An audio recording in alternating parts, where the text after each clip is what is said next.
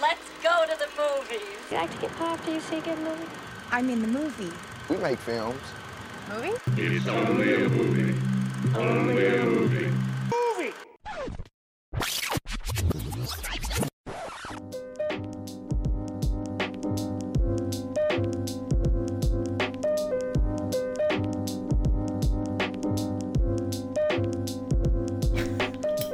Vandet løber, Joachim sveder, og du lytter til Movie Podcast. Jeg er din ene vært, Mikkel Abel, og som altid, så sidder han derovre for mig. Han er altså lidt svedig i dag, fordi der er virkelig varmt udenfor.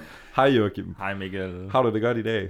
Jamen, det vil jeg sige, det vil jeg sige. Vi har det lidt varmt her i studiet. Ja, vi, vi, vi er også lidt bange for at åbne vinduet, fordi der godt kunne være, være noget byggearbejde udenfor her Ja, ja, på Trøjborg. Ja, og så er der faktisk kommet sådan en mågeepidemi i øh, Aarhus, virker det til, fordi lige meget hvor jeg går hen, Ja, ja. så er der måge. Det kan også være, det er mig, der er problemet, eller jeg har noget skrald i lommen, jeg ikke aner noget om. Mågerne, de forfølger os, og det larmer, så vi sidder, vi, vi tager sveden på os i dag, og så Ja. må vi altså bare kæmpe igennem. Og det kan være, at vi kan klare det, fordi vi skal altså snakke om nogle ret interessante film i dagens episode.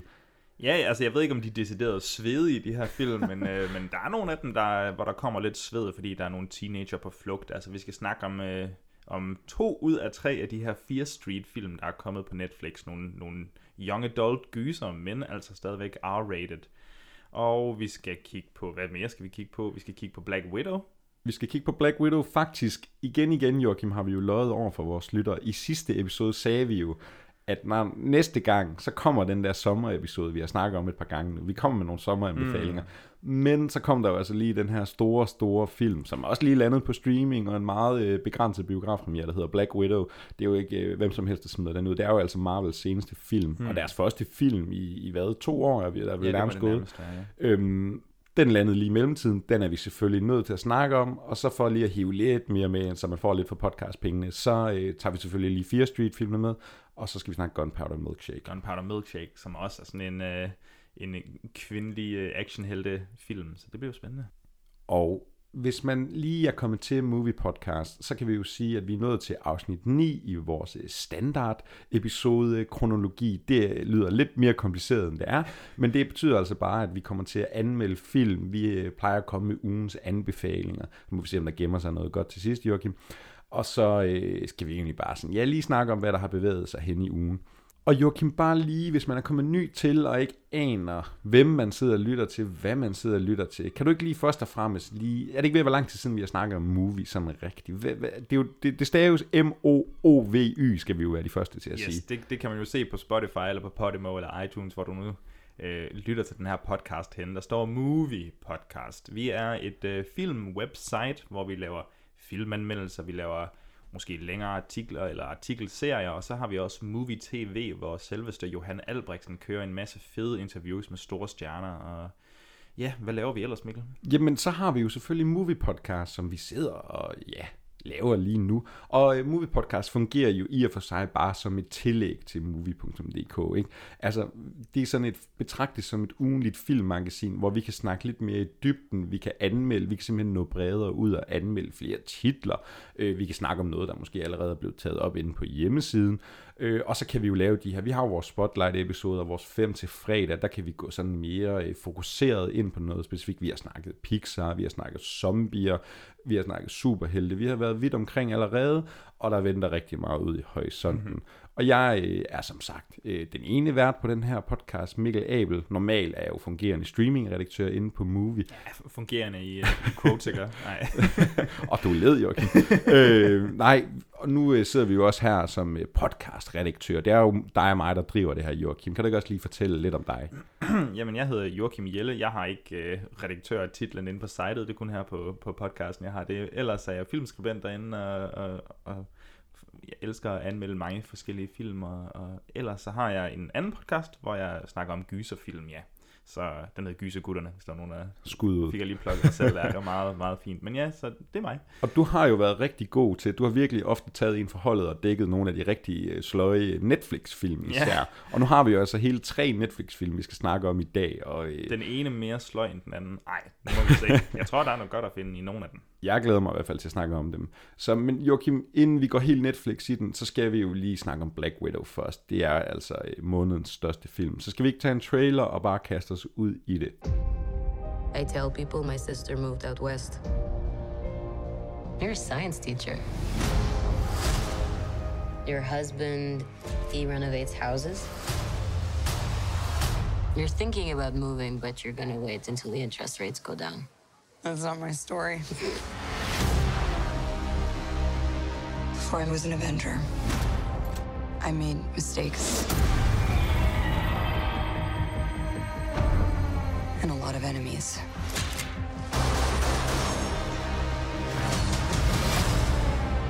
His called Science Taskmaster. He controls the Red Room. They're manipulated, fully conscious, but no choices. I should have come back for you. How many others are there? Enough.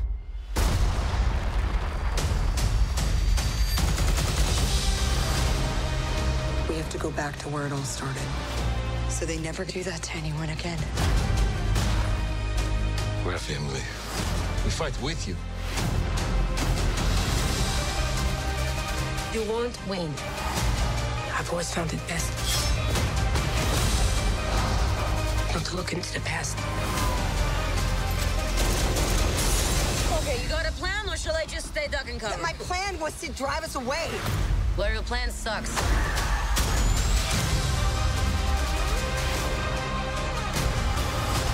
At some point, we all have to choose between what the world wants you to be and who you are. I made my choice. I'm done running. Og starte med et brag, det gør vi, fordi øh, som man kunne høre, så er der altså ret godt gang i øh, Black Widow-traileren. Joachim, kan du ikke lige fortælle os, hvor, hvor Black Widow den positionerer sig i den her Marvel-serie? Og jeg kan da prøve, altså som du teasede der i starten, så, øhm, så er det lang tid siden, der har været en, en Marvel-film, fordi den her Infinity Saga, den, den blev ligesom afsluttet med Endgame, skråstreg Spider-Man. Øhm, ja, så og hvis der er nogen, der kan huske det, så, så omkom øh, Black Widow, Natasha Romanoff, desværre, i, i, i, i Endgame må det være. Og det betyder simpelthen, at det her det er en prequel-film. Så vi følger Natasha Romanoff tilbage i det kan jeg ikke huske, er det mellem Civil War og... Den udspiller sig lige efter Civil War. De nævner blandt andet øh, mordet på øh, Wakandas øh, mm. konge. Øh, så ja, det, det er simpelthen the aftermath of Civil War. Så vi er lige gået et par år tilbage i øh, Marvel-kronologien. Og så skal det jo siges, de har jo dyrket deres serier i mellemtiden, som også springer lidt frem og tilbage i tiden, når der er ved at udvikle sig nogle forskellige tidslinjer. Mm man kunne jo egentlig godt argumentere, at Black Widow, den kunne jo sagtens være udkommet for fem år siden, og, og have egentlig ligget fint der. Men nu fungerer den som en lille prequel, og måske en lille afsked til Scarlett Johansons Black Widow. Ja, fuldstændig. Og hvor ligger vi handlingmæssigt? Hvad handler det om, Joachim? Altså, hvad, altså selve plottet er nok meget ala... Ej, det er faktisk lidt svært at forklare på den måde, men, men Black Widow, Natasha Romanoff, hun, kommer lige, hun skal ligesom konfronteres med sin fortid, i og med hendes søster, der nu forsvinder navnet lige, men Florence Pugh spiller altså søsteren, og, og hun sender nogle, hvad, sådan, nogle kemikalier, noget stof til Natasha Romanoff, og det, gør, det trigger ligesom, at, øh, at, at, at Black Widow hun bliver nødt til at søge mod den her familie, man ser et langt flashback med i starten, at de, der har været en lille familie. Ja, fordi de er jo altså de her søstre, der er øh, vokset op som russiske spioner, og de har ligesom været øh, styret af sådan en form for serum, øh, ja, chip serum. i kroppen, der ligesom kan styre dem til at agere ud for det her, det, det bliver kaldt Red Room. Der sidder ligesom ham her lederen og, og styrer et helt hold af russiske spioner, øh, og, og Black Widow er jo så ligesom gået rogue fra det, og nu øh, søsteren her, øh, spillet af Florence Pugh, hvad hedder hun, øh, Jelena, ja, hun... Øh, hun er ligesom hun, på, i starten af filmen, når hun også ud af det her øh, tankekontrol, så hun ligesom kan gå fri, og så er deres mission, de øh, er så ligesom blevet drevet fra hinanden øh, efter alle de her år, der er gået. De har ikke set hinanden i mange år, de er glædet fra hinanden, men de er så nødt til at time op for ligesom at stoppe det her Red Room og redde deres øh, spionsøstre men de skal jo lige have lidt hjælp til det, så de skal også øh, forenes, genforenes med deres, nu siger jeg, familie i gåseøjne. Ja, men det er lidt sådan en, en sammensat familie af, altså vi har David Harbour, der spiller, er det, hvad hedder han, er det, altså han hedder Alexi, men han har jo også et superheltenavn, fordi han er vist Ruslands eneste supersoldat eller sådan noget. Er det The Red Guardian? Ej, jeg kan ikke Ligneragtigt. Og så øh, har vi jo Rachel Weisz, altid skønne Rachel Ja, Weisz, som øh, moren øh, Melina. Og, og de, er jo ikke, øh, de er jo ikke Black Widow, Na- Na- Natasha og Jelinas rigtige forældre, men de er simpelthen gået øh, The American i dem, og så har de simpelthen været undercover i Amerika i tre Ja. år. Filmen starter ud med den her, det her flashback, øh, hvor de ligesom, nu må vi forlade vores amerikanske liv, som vi nok egentlig var ved at blive ret glade for, må tilbage til Rusland, og så øh, skal de her unge piger jo så fostres op til at blive superspioner, og Alexi og Melina, de øh, skal jo selvfølgelig bare øh, klare deres arbejde og lade livet passere. Og så handler det selvfølgelig om både at få stoppet den her skurkagtige russer, men det handler selvfølgelig også om, hvad er familie? Kan familien finde sammen igen? Og, og hvad definerer vores øh, relationer? Ja, men også, hvem er karaktererne som personer selv. Altså, de skal både finde familien, men de skal også finde sig selv, fordi der har jo været den her tankekontrol. Så, så, så hvem er jeg som Black Widow, eller hvem er jeg som superhelt? Ja. Og udover øh, den russiske skurk Drekov, spillet af altid øh, gode Ray Winston, så har vi også Taskmaster. Det er jo sådan skurkens, eller filmens rigtige skurk. Det er sådan su- super skurken. Det er superskurken, der står for slåskampene. Ja, og, og, og Taskmasters øh, præmis er ligesom, at øh, han eller hun kan, kan hun, ja, fordi personen er jo ligesom dækket til i sådan, mm. det er ligesom sådan en motorcykel øh, Ja. outfit nærmest, og så kan de den person ligesom rekreere alle kampstile, øh, kampmønstre, den nogensinde har set på øh, video eller i virkeligheden. Yes. Det er sådan et ret fedt øh, koncept, Ja. fordi så kunne man håbe på, at der kommer nogle fede kampscener i hvert fald. Og Joachim, lad os måske snakke lidt om Black Widow sådan generelt som film. Hvis man nu skulle sammenligne lidt med andre Marvel-film, stilen i det. Kan, hvad, hvad, hvad siger du til det? Altså, må det ikke det blev sagt før, ikke? Men, men jeg tror, vi er mere tilbage til sådan noget Captain America, nok ikke Civil War, men The Winter Soldier, hvor det bliver sådan lidt noget spy-thriller, og hvor der er fokus på nogle fede actionsekvenser. Her er det så kvinderne, der giver den gas, og jeg tror, jeg vil sige, at de, de er ret skrappe til det, faktisk. Altså, jeg synes, der er nogle fede actionsekvenser øh, generelt, ja. Ja, jeg synes den egentlig, den, den, altså, den kommer jo nogle år senere, men den virker ret meget som om, den godt sådan kunne være skudt back to back med Civil War eller Winter Soldier. Mm. Den bruger endda den samme fond. Vi kommer meget rundt omkring i verden, så har Marvel jo været glad for at have de her kæmpe sådan skrift midt på skærmen, ja. hvor der så står øh, Cuba eller øh, Paris, eller hvor vi nu er. Øh, så, så der ligger den så nemlig ret godt i forlængelse, så det er altså det, man kan forvente. Det her, jeg har lyst til at sige lidt mere jordnære. Altså 100%, fordi altså, i og med, det er sådan en spy-thriller, så er vi lidt væk fra det her mega overnaturlige, de her superkræfter, fordi Black Widow, hun har jo, så vidt jeg er bekendt, ikke nogen superkræfter, hun er bare skideskarp til at slås. Ja, så, så magikerne og mm. dæmonerne og guderne, de er ligesom lige lagt til side. Der kommer jo lige den obligatoriske, øh, hvorfor kan Avengers ikke klare Ja, det her, det men de har ikke tid. Ja, det er de nødt til at sige. Mm. Øh, og, og, og så er det jo så netop i stedet for mere øh, closed, øh, så er det hånd, håndmadder, der bliver delt ud, Yes. og, og, og ligesom intelligensen, der skal bruges. Vi har også lige Red Guardian med noget superstyrke. Han er lidt en en, smule, en, en halvtyk russisk udgave af Captain America, kan man næsten sige. Nærmere mere comic relief end decideret øh, ja, superhelte fokus, der er der. Ja. Og øh, Scarlett Johansson, hun har jo altså spillet Black Widow. Jeg tør ikke sige, hvor mange film hun efterhånden. Hun, er jo, hun det- starter, vi ser hende første gang i Iron Man 2, helt tilbage i hvor den fra 2010-2011. Og så har hun jo været med basically i, øh, i hvert fald Captain America og Avengers-filmene mm. lige siden. Så hun har en del optrædener. Og der har jo længe været øh, snak om den her Black Widow-film. Ikke? Altså de fleste af os har måske forventet, at den allerede ville være kommet for jeg ved ikke, 5-10 år siden. Der har været snak om den virkelig længe. Og øh, folk var så gavet at sige, nu fik vi endelig... Øh, første øh, kvindelige Marvel-film. Der har godt nok også lige været en Captain Marvel, som mm. nogle af os måske har glemt. øh, men, men, men nu den langt om, langt om længe landet. Og, og, og Joachim, fortæl mig lige om din oplevelse med det. Var det godt? Ja. altså, det, der var faktisk nogle ting, som jeg ret godt kunne lide ved den, og så var der nogle ting, som jeg sjov nok ikke brød mig helt vildt meget om. Jeg synes godt, den kan være øhm, sådan he- helt tonalt eller tonemæssigt. Der har jeg lidt problemer med den faktisk. Øhm, jeg mener, at introsekvensen er meget sådan barsk, og jeg føler lidt, at den Der er prøver, jo- går sådan virkelig R-rated uh, spy, international spy thriller i den, med nogle kvinder, der bliver bortført og bliver så opdrettet som, som superspioner. Og så er der- hjernevasket, ja. Der er jo det her cover af Smells Like Teen Spirit. Ja, det den det, der var, Nirvana's. ja, det ja. er simpelthen ulid. Ja, det er ikke, det er ikke, det er ikke synes skide godt, og så samtidig så er der nogle, nogle små bidder, der er blandt andet en bid, hvor, hvor Florence Pugh's karakter siger, at, øh, at hun har fået revet sin øh, hvad er det, livmor ud og sådan noget. Hun kan ikke få børn. Og, og jeg ved godt, at det bliver både spillet sådan lidt komisk, men der er også lidt sådan tragiske undertoner. Så, men jeg tror virkelig på en eller anden måde, at den her film vil have haft godt af at være til et mere voksen publikum. Altså, den, prøv, den, den vil gerne snakke om nogle helt vildt seriøse ting, synes jeg. Altså, jo, den har også det der lidt mere sådan blødsødende familie, de familierelationer, vi snakkede om. Men der er det her med hjernevask, og kvinderne bliver indoktrineret i, af, af mændene, og sådan, sådan, ja, lidt feministiske budskaber. Men jeg synes ikke helt, den kunne jon- jonglere det skide godt. Jeg ved ikke, havde, havde, havde Jamen, du jeg, det? Eller? jeg er helt med dig. Jeg synes, det er meget typisk Marvel. Ikke? Øh, Det er meget det må aldrig blive for seriøst, mm. så hver gang det lige er ved at blive alvorligt, kommer der lige noget comic relief, en der siger noget sjovt. Og det er også der, jeg synes, det var, det var mit største problem med uh, Winter Soldier eksempelvis, og Civil War for den sags skyld ikke. Fordi nu er du virkelig nået dertil, især i Civil War, hvor der kom konsekvenser for de her superhelte. Ikke? Nu kommer de til at kæmpe indbyrdes, og der er virkelig noget på spil. Men selv der, så kan vi lige snige en joke ind, og, og Ja. så bliver det, det bliver bare sådan aldrig rigtig farligt. Der synes jeg jo så, at sådan en film som Infinity War, den brillerer øh, noget mere. Ikke? Mm. Øh, Men, Indtil Endgame så kommer. Ja. øh, men det var dejligt lige at leve håbet om, mm. at, at de turde tage nogle chancer.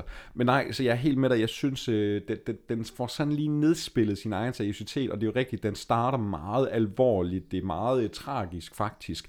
Og så jo længere og længere filmen kommer, så bliver det faktisk mere og mere sådan øh, jamen ufarligt. Altså, ja. du, du fornemmer hele tiden, for hver skridt, den skrider frem filmen, nå, men vi er bare tilbage i gamle Marvel-rammer. Fordi jeg troede, du, du, du er lige ved overbevise dig selv om, vi er ved at have sådan noget Jason Bourne, Ja, møder præcis. James Ja. Bond, møder Marvel selvfølgelig. Men det må godt, det slår hårdt, du kan mærke slagene, der er noget på spil for den her karakter øh, og, og hendes familie, men så bliver det bare sådan, det er lidt vand, det er kedelig Marvel. Ja, præcis, og nu siger du vand, ikke? Og så bliver det jo i den forstand også forudsigeligt. Hvis, man, hvis de tur gør noget anderledes, så vil man også være sådan, altså uforberedt på, hvor de nu kunne gå hen, men fordi man ved, hvad der sker, så ved man, hvad der sker. Så, så den bliver sådan ret øh, forudsigelig på en eller anden måde. Ja, og, og nu har vi jo både øh, anmeldt øh, serierne, som de jo så har dyrket i mellemtiden, mens filmene ligesom har været på standby. Vi har haft øh, WandaVision, og vi har anmeldt øh, Falcon and the Winter Soldier og Loki. Mangler vi lige sidste afsnit af Loki her? Ja, og, men, men jeg tror for mig, at Black Widow, den kan meget godt sammenlignes med serien i struktur, ikke? fordi det starter interessant, der, vi får ligesom den idé om, okay, det er Marvel, der prøver at gøre noget nyt her.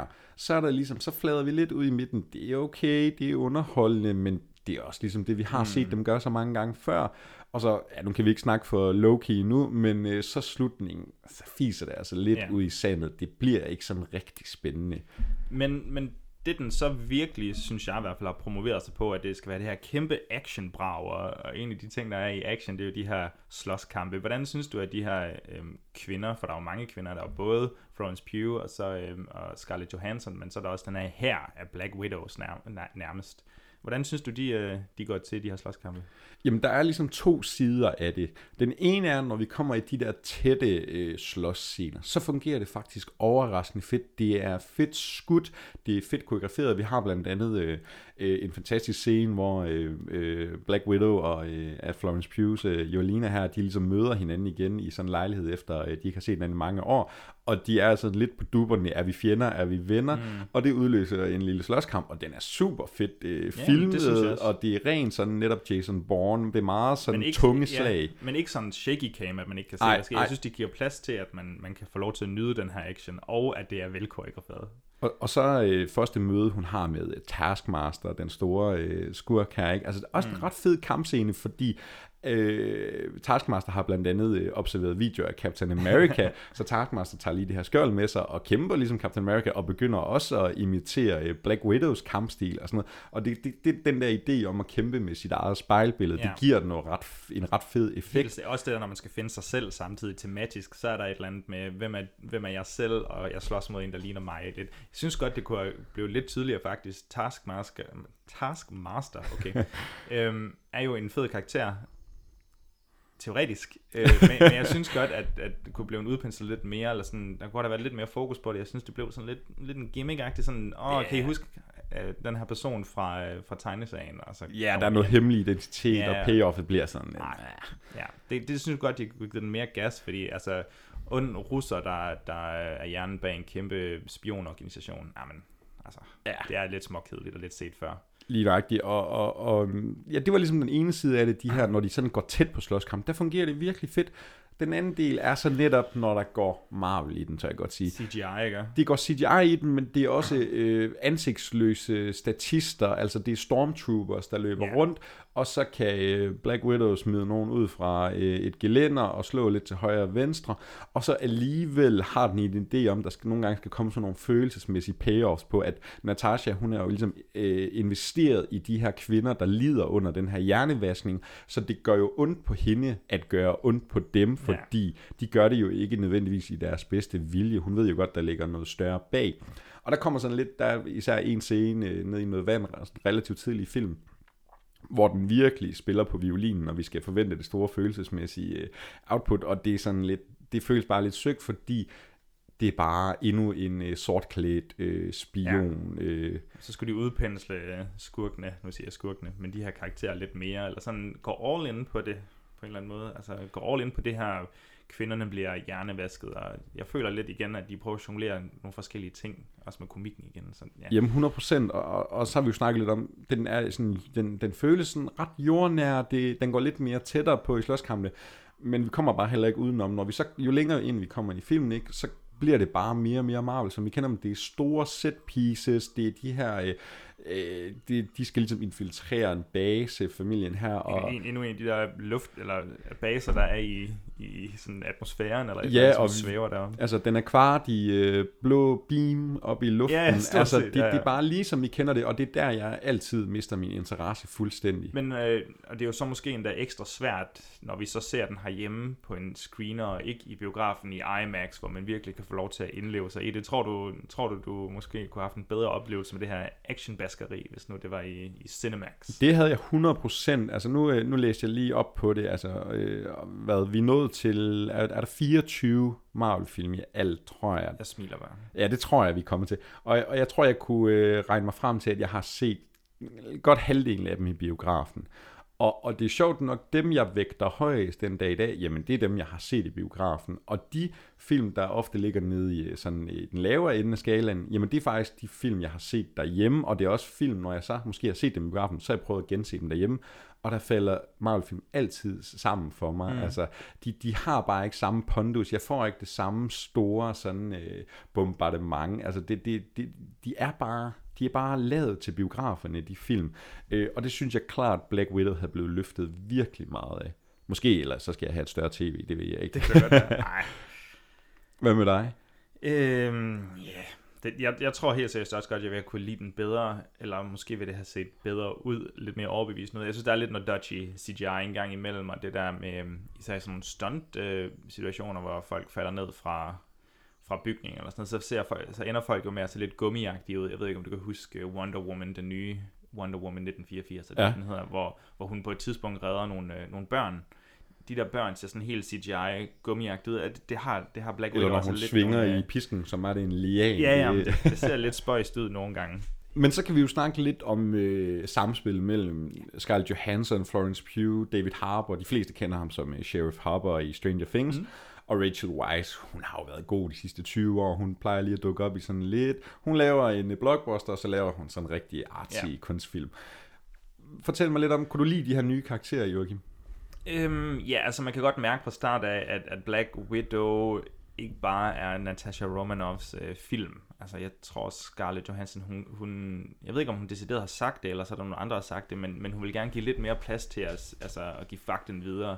Og og det kan man også godt mærke, fordi hun falder faktisk lidt i baggrunden i forhold til Florence Pugh, som her for tiden er en af de altså, største øh, skuespillere i, i verden. Jeg skulle sige kvindelige skuespillere, men nærmest en af de største sådan, unge skuespillere sammen med Timothy Chalamet måske. Jeg tror, vi er mange, der går og har et, et lille crush på hende for tiden. Altså, hun er jo fantastisk i nærmest alt, hvad hun dukker Mm. mm. op i, og kan pt. ikke sætte en fod forkert. Ja, det er det. Og klart et højdepunkt her i Black 100%. Widow også. Altså, hun spiller lidt med en øh, russisk øh, dialekt, der Og ikke dem, dem måske... kæmper jeg så også generelt med. Ja, det virker meget 90'er Også det der med, at de kan perfekt engelsk, Ja. da, da, da de er derovre i flashbacket. Og så, Ja, da hun er lille, snakker hun Ja, perfekt amerikansk uden dialekt, og da hun så Mhm. bliver ældre, så er der meget russisk, eller i hvert fald lidt, men, og det, den svinger også lidt. Ja. Det er ikke verdens største Nej, problem. nej, Hun er stadigvæk skøn, og hun er god, og hun har humor, og hun er sårbar, og hun er lidt den øh, lidt sassy lille søster, men hun bærer ligesom også på et, øh, Ja. et traume, at hun ligesom er blevet forladt af den her familie, fordi for hende har de virkelig været en rigtig familie. Og der er faktisk en ret rørende middagsscene på et tidspunkt, hvor de ligesom skal prøve at reconnecte, mm. og den er sådan ret komisk spillet, men også du mærker ligesom hjertet i, Ja. i, i filmen, hvilket fungerer rigtig fint. Hvad, hvad synes du så om de to voksne der? Nu siger voksne, men de to forældre. Øhm, jeg synes David Harbour, han er faktisk skide sjov deri. Altså, vi, da vi møder ham i, øh, altså efter flashbacket, møder vi ham i, han har ligesom siddet i fængslet, fordi, hvordan er det, den russiske her har simpelthen ikke kunne kontrollere ham. sådan noget der. så, så, han er blevet lidt halvfed og, og, og sidder i fængslet. Nærmest og, en gulag eller et eller andet. øh, og der er den her scene, hvor han skal tilbage i sit gamle Red Guardian kostume. Han har lige lagt sig lidt ud og sådan noget. Jeg synes, han spiller den ret godt, og han er lidt... jeg synes, øh, han er god nogle gange, men også... Det, ja, ja, ja. han er jo ikke sådan en, men... Jeg føler også, det er meget sådan, okay, han er tyk og gammel humor. Det Nej, og vi sidder jo heller ikke lige frem og ønsker et Red Guardian spin-off, selvom man Nej. sagtens kunne forestille sig, at det er det, Marvel pynser på. Ja. Og så Rachel Weisz dukker relativt sent op i filmen, faktisk. Ja. Øh, synes egentlig ikke, hun gør det store indtryk. Øh, synes, nej, jeg synes hun er meget sådan ikke, hun er så nedtonet. god. Altså, Nej. jeg synes ikke, øh, heller ikke, hun har så meget arbejde med til gengæld. Nej. Men, øh, men ja, sådan, det, det, er lidt ærgerligt, fordi det er jo faktisk nogle relativt store navne, eller i hvert fald nogen, man sådan forbinder en vis kvalitet med. Så Jeg synes sgu, det var ærgerligt at se Ray Winston dukke op, og så spiller han bare generic uh, Russian guy nummer 600, ja, ikke? Altså, ja. der er ikke de store kræfter i ham.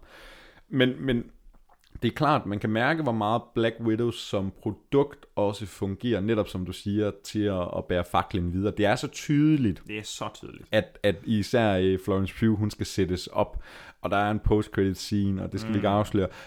Men det er tydeligt, hvor øh, Marvel gerne vil hen, og Ja. de her tv-serier, der begynder at betyde mere og mere i ligesom Marvel-kronologien, Ja. ja. MCU-fortællingen her.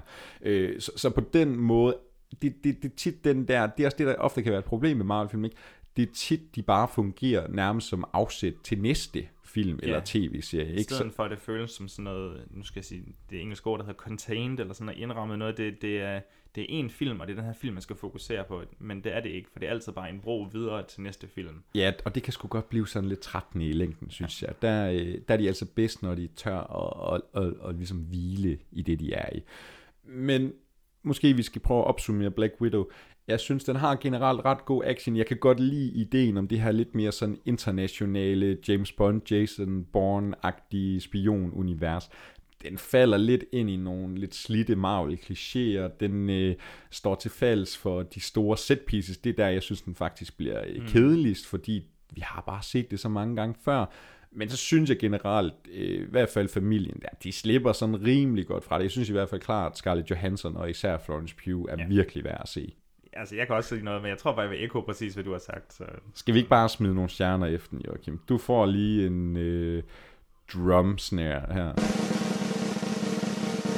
Ej, ja, ui, jeg tror altså, jeg ender på de, de meget små fire stjerner. Altså, der, der er nok, der vil kunne glæde folk her i, som måske ikke er de største Marvel-fans, og jeg tror, at dem, der nu er de største Marvel-fans, de vil jo de vil jo nok elske den lige meget hvad, men de vil nok også se, at ja, den har, den har nogle små problemer. Hvad, hvad er du på? Jeg følger også trop med de fire stjerner. Øhm, jeg havde været lidt efter tv-serien øh, om, at jeg faktisk glædede mig til at komme tilbage til mm. filmene, og jeg kunne, jeg kunne mærke, at jeg synes, det var ret fedt at se en Marvel-film igen. Men som det så også bare ofte er, så ligner de bare ret meget hinanden efterhånden. Så det, det, det er sådan, det er underholdende, men ja, heller ikke meget mere. Og inden vi får rundet Black Widow af, så skal vi jo altså også lige øh, sende en hilsen til vores øh, kære kollega Johan Albrechtsen, der står for Movie TV. Han var jo altså så heldig, at han fik lov til at interviewe både David Harbour og O.T. Benley, øh, de her to, der spiller med i filmen. Og øh, dem fik han sådan en rigtig hyggelig snak med. Ja, jeg tror, han er helt op på 16 minutter eller sådan noget, så det er jo Ja, der ligger en god movie Exclusive. TV-udsendelse, man lige kan gå ind og se. Og jeg tænker, vi, man får lige et lille udbid af snakken her, så kan man altid gå ind og se resten. Og vi har talt med to af filmens skuespillere, David Harbour og O.T. Benley. Og vi lægger ud med vores snak med Harbour. Den enormt karismatiske skuespiller har haft et væld af forskellige roller gennem karrieren, men han er nok bedst kendt for rollen som sheriffen Jim Hopper i Stranger Things. 99 out of 100 times kid goes missing, the kid is with a parent or a relative. What about the other time? What? You said 99 out of 100. What about the other time? The one! The one! I Black Widow spiller Harper den afdankede russiske supersoldat Red Guardian, som kæmper side om side med filmens slagkraftige heldinde. Just don't make a scene. You made a scene, didn't you? What is with this tension? I couldn't help but but wonder or, or think, and this might sound a bit pretentious, but I felt like your performance was really emblematic for me of why these Marvel films are so successful because hmm. It's it's that it it's delightfully over the top and it's so so funny, but it never really crosses that line between levity and laughable. You know, it doesn't become a parody of itself. It doesn't become unrelatable. So is that a really difficult balancing act? You know, playing such a flamboyant, you know, loud Russian, you know, superhero, and then still keeping, you know, a semblance of reality and, and groundedness in your performance. Yeah. Uh, yeah. I mean, I think you have a lot of help though too in Kate Shortland, in the editors, in the writers. Um, so, but yes, it is. It is kind of a balancing act. I mean, and I think that you play. I think Kate plays all of us as different instruments in that uh, ensemble. I think for some people, you know, maybe for some of the more serious actors who are amazing, maybe it is playing up that comedy. Whereas with me, ham bone than I am, it was more about really grounding the performance all the way through. And I love the fact that Kate is such a deep person and making such a deep movie that she was always steering uh, the comedy towards coming out of a place of pain and need to connection, you know, a real deeply psychological place as opposed to just being funny. And I think the, that you're right. It really, you need to have that. Otherwise, it does become kind of parody. Um, but I'm glad you found that because I, I also, you know, think that the movie does succeed on that level, and it's it is a hard tightrope to walk. But Marvel does it better than anybody, and so you know, I I am very pleased that you think that, and uh, yeah, it's great that we achieved that.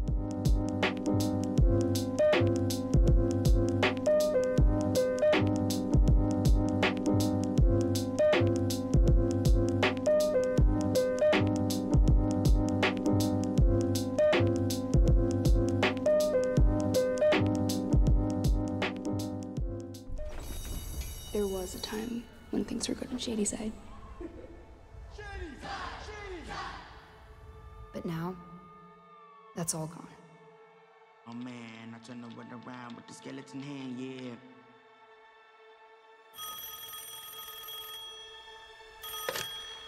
Hello? Still alive. Who is this? It's happening again.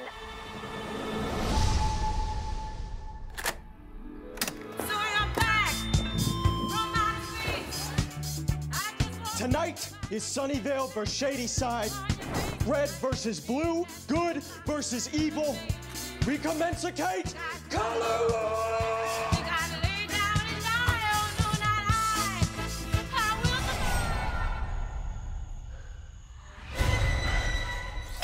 Are you okay? That was 1978. 5,937 days ago. Shady Side, a history of horror has earned it the nickname Killer Capital USA. What's happening to us? These massacres happen in Shady Side over and over. You were the only person who survived. How do we end this? You have to go back to where it all started. 1666. Og nu bliver det rigtig uhyggeligt. Vi fik jo lov til at snakke om gyser, også i sidste afsnit, Joachim, en ny og moderne gyser, vel at mærke. Vi har både Empty Man og uh, A Quiet Place 2 mm. med film, vi var ret glade for. Ja. Og nu er der simpelthen landet to nye gyserfilm, eller måske bare en, fordi de kan jo ses lidt i forlængelse af hinanden. Fordi vi snakker jo altså om Fear Street part 1 og 2. Det skal lige siges, der kommer også en træer, den er ikke udkommet på det her tidspunkt, den kommer om et par dage. Den snakker vi selvfølgelig om næste gang, så kan vi runde det hele af. Men nu forholder vi os til 1'eren og 2'eren, og de hedder jo altså Fear Street part 1 1994, Fear Street part 2 1978. Mm. Ja, det er de to, og så den sidste, det er 1666. Ja, den springer lige på 100 år, ja. og så bliver det øh, middelalderligt næsten. Ja, øhm, ja den for, altså allerede der, så føles det måske lidt Stephen King-agtigt, det der med de forskellige tidslinjer eller tidspunkter. Øhm, jeg tænker på et, hvor vi, hvor vi følger de her unge mennesker i, i forskellige øh, ja, årtier. Og så, øh, men, men det er altså ikke Stephen King, det er en anden stor øh, gyserforfatter, det er R.L. Stein, som måske har stået for lidt mere young adult horror, end Stephen King måske har gjort. Har, har du noget forhold til R.L. Stein? Jamen, jeg tror, mange af os, vi er jo vokset op med øh, gåsehudsbøgerne. det er sådan nogle, man har stået op på skolebiblioteket, og åh, det er nogle uhyggelige forsider. Der er både zombier og mumier og Hmm. hmm. øh, taranteller og det ene og det andet. Så jeg har i hvert fald personligt øh, læst ret mange af dem, da jeg var ung lille knægt, og, og godt kunne lide sådan lidt uhygge. Mm. Øhm, så, så der er blevet lånt øh, gåsehud hjem, har læst dem. Der kom jo også en gåsehudsfilm, og vi har jo altså også... øh, ja. vi har jo den gamle tv-serie. Ryan Gosling var jo blandt andet med i den for 20 år siden. Øh, sjov lille episode. Så, så jeg har faktisk altid været ret glad for gåsehud, øh, især også bøgerne. Jeg synes faktisk, de var ret uhyggelige. Også da jeg blev lidt ældre og læste nogle Mm. af dem. De, de kan faktisk noget.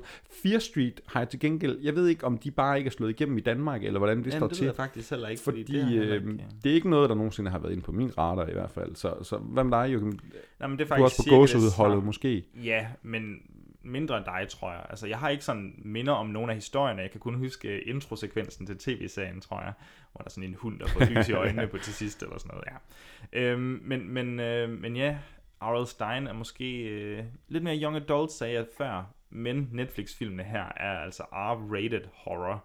Og vi kan lige sige, vi kommer til at snakke om part 1 og 2. Vi kommer til at snakke lidt om dem sådan i forlængelse af hinanden, lidt individuelt, og så giver vi stjerner til hver film. Det bliver vi nødt Ja. til, fordi de er sådan ret, de gør ret Ja. meget af deres egen ting, selvom de, de hænger uforløseligt sammen. Så undskyld, hvis det er lidt mudret, men, øh, men jeg tror, det kommer til at gå fint. Ja, og skal vi ikke snakke lidt om den første, hvor det starter? Vi starter jo altså i 1994, og bare lige for at øh, slå historien an, Joachim. Hvad er, det, hvad er det, det hele handler om i Fear Street? Øhm, oha, hvor, hvor vil du her starte? Skal jeg starte med den der cold open der? Nej, men jeg Eller tænker egentlig bare, hvad, hvad, hvad, altså Fear Street, hvad er sådan rammefortællingen? Okay, jamen vi har øhm, en landsby, eller nærmest to landsbyer. Vi har Shady Side og Sunnyvale. Og så kan man næsten regne ud, hvad, hvordan det hænger sammen. Ja, så der er lidt, øh, lidt krig mod hinanden, der er lidt interne stridigheder, men derudover er der også den her myte nærmest om, eller urban legend måske endda, øh, om Sarah Fear, eller Fire 4, vil jeg nok hellere Ej, de sige. siger fire i filmen. ikke? Det- den har de tænkt Fire- længere. Fire Street måske, nå. Øhm, men, men ja, også omkring en, altså, der er nærmest en forbandelse over Shady Side. Ja, fordi især Shady Side, de har jo ligesom lidet under morsager, øh, mærkelige hændelser. Sættelser og alt muligt. Men Sunnyvale, de har bare haft det mm. lækkert. Altså det er der, de gode mennesker bor, det er The Suburban Dream, og så er der de, der tosser over i Shady Side. Ja, og så er det jo meget, som jeg siger, urban legend, og jeg tror, det blev en sådan brandet meget sådan noget slasherværk, det her, det er det bestemt også, og så er der altså også lidt hekseri og lidt okulte indover. Så, så vi, vi rører ved mange ting her, vil jeg sige. Og, og, og sådan helt enkelt, så faktisk allerede i, vi har godt nok en cold open, men så kommer der den her introsekvens, og den sætter faktisk, altså filmtrilogien meget godt op, fordi så har vi 1994, det er ligesom nutiden for os, det er, der er ligesom sket et mor på ny, hvad foregår der, og der begynder at ske nogle ting selvfølgelig, og så øh, hører vi lidt igennem nogle avisklip, der har også været den her store hændelse på en, øh, en øh, camp, en øh, lejr for, for de her børn i 1978, hvor der også er en øksemorder, der er gået amok, og der er noget med hende her Sarah der kan spores tilbage, helt tilbage til 1666, hvor at der er nogle hekse, der er blevet brændt, og en uh, Sarah, der er blevet hængt. Og så er det jo egentlig meget simpelt, det det er, kan man sige. Ja, ja men nailed it. Og så måske er det fint at starte med, med den cold open, der så er, fordi nu, nu nævnte jeg slasher før, og jeg tror også, du gerne du vil medgive, at den måske er ret slasher-agtig, den her film. 100 procent, altså. Og så er det sådan en rigtig scream, har jeg skrevet i mine noter her, rigtig scream-stil, så har vi et kendt ansigt, du ved, de her 90'er slasher. Altså åbningsscenen i 1994 her, de er jo en stor reference til Scream. Fuldstændig, og, og, og 90'er slasherne altså, gik jo meget på, altså nu har vi ligesom øh, faret den her nøgenhed væk, og så har vi ligesom fået nogle kendte ansigter på vores, øh, vores slasherfilm. Og vi har jo så Drew Barrymore i, øh, i Scream, der, der er faktisk en utrolig, altså en helt vildt uhyggelig øh, startsekvens faktisk. Og så prøver de lidt det samme her med, med selveste Maya Hawke, som, som jeg, jeg må indrømme, jeg har altså et lille crush på Maya Hawke. Hun, hun er lidt over i Florence Pugh ligaen. Hun er Ja, meget sød, Hun altså. er meget, altså, vi kender jo lidt fra Stranger Things, og så er hun jo datter af Uma Thurman og Ethan Hawke. Ja, det er jo virkelig, det kan allerede siges nu, det er virkelig et øh, Netflix-hold, de har fået fat i øh, på de her øh, Fear Street-film. Fuldstændig, men, men hun, det er jo ikke sådan det store spoiler vel, men hun er jo ligesom det her instigerende mor, ikke? Og hun, hun bliver slået ihjel, og så øh, er det ligesom butterfly-effekt af, af, af besynderlige begivenheder. Og så følger vi ligesom en gruppe unge mennesker, ellers der, der, der lige så stille bliver jagtet af nogle overnaturlige hændelser. Ja, helt centralt, så står der øh, storesøsteren Dina og hendes øh, lillebror. Øh, nu kan jeg ikke engang huske, hvad han hedder, men, men han, er, han går meget op. Han bruger ligesom internettet. Han øh, sidder nede i sin kælder og, og dyrker meget de her sådan... Øh, det, ikke, han dyrker ikke det okulte, men han dyrker fortællingen om det okulte og alle de her øh, historiske ting, der er sket i Shady Side og mm. morerne og sådan noget. Og prøver ligesom at finde frem til, jamen, hvad, hvad er det? Hvordan hænger det sammen?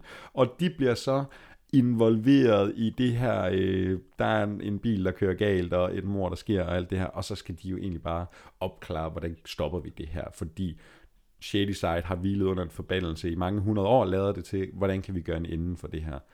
Ja, så, og så vil jeg jo spørge dig, fordi nu har vi sagt slasher, vi har sagt hekse, hvordan synes du, den jonglerer alle de her forskellige øh, ja, tropper, gysertropper?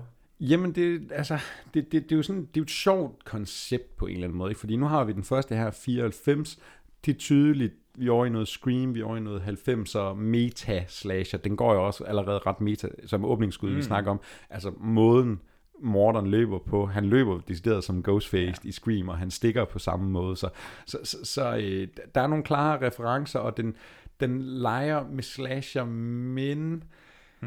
Det bliver... Øh, det, det er sådan en film, der eksisterer. Det, jeg, jeg ser den lidt som Stranger Things og alle de her sådan retro-serier, vi har kommet. Ikke? Det er, øh, nu prøver vi bare at referere lidt i øst og vest, og så er det egentlig på en eller anden måde underholdning nok i sig selv, hvis man kan ja, sidde og pege ud. større pointe med det. Nej, vi kan sidde og pege ud, når det var en reference til det, og åh, der er en Stephen King-bog øh, i baggrunden inde i bogbutikken.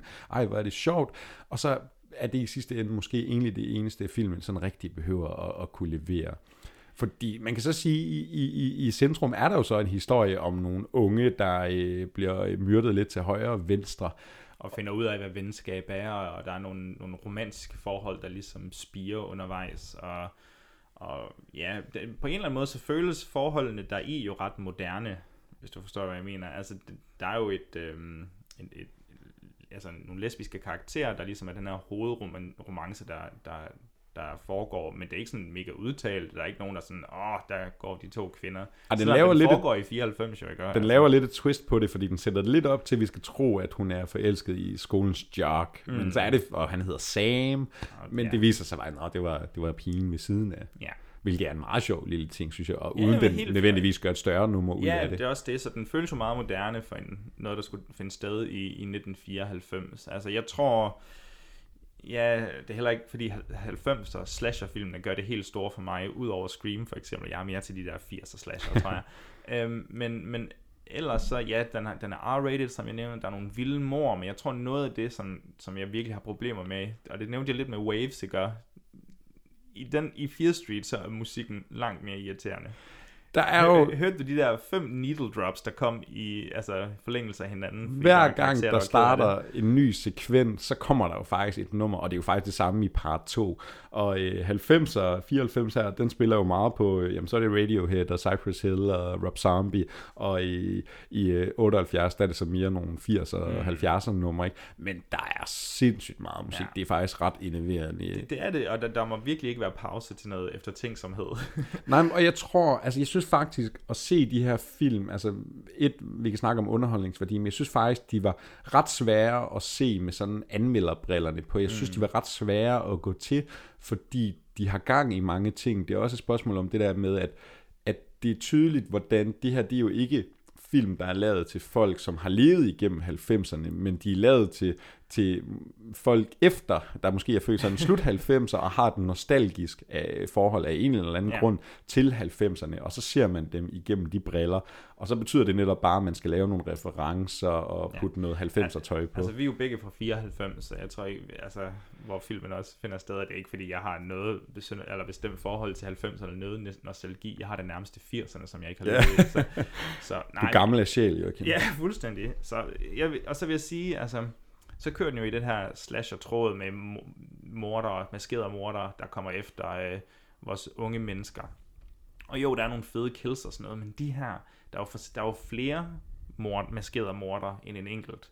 Og de er altså også sådan lidt kedeligt designet, og det bliver igen lidt for meget reference til noget andet, og ja, og det er jo sådan, det er jo sådan nogle, så bliver der, kommer der lige pludselig et, sådan et follows-agtigt element omkring, at de er overnaturligt forbundet til de her unge mennesker, og så bliver det også sådan lidt, uh, Jamen- ja, jeg ved ikke, om jeg kan lide min slasher overnaturlige. Nej, men det er nærmest som om, man har bare taget sådan en blender, og så har du smidt et follows ned, du har smidt et ned, du har smidt Scream ned, øh, du har smidt så mange ting og, og Stranger Things og alt det der i, og så er der bare kommet sådan et jamen sådan en miskmask af, af blodige slasher, øh, teenagevenlige Stranger Things, Riverdale, mysterie, mm. øh, tv-serie ud af det, og så samtidig, så er det meget sådan, det er meget ufarligt, men det er samtidig overraskende blodigt og Ja, ja. voldeligt, når det så virkelig slår Ja. til.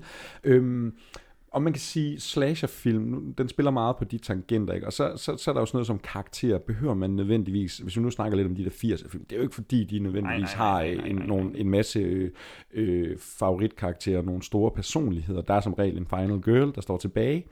Øhm, men et problem, jeg har med de her Fear Street-film, og det gælder egentlig også Toren, jeg synes karaktererne, de er ret irriterende.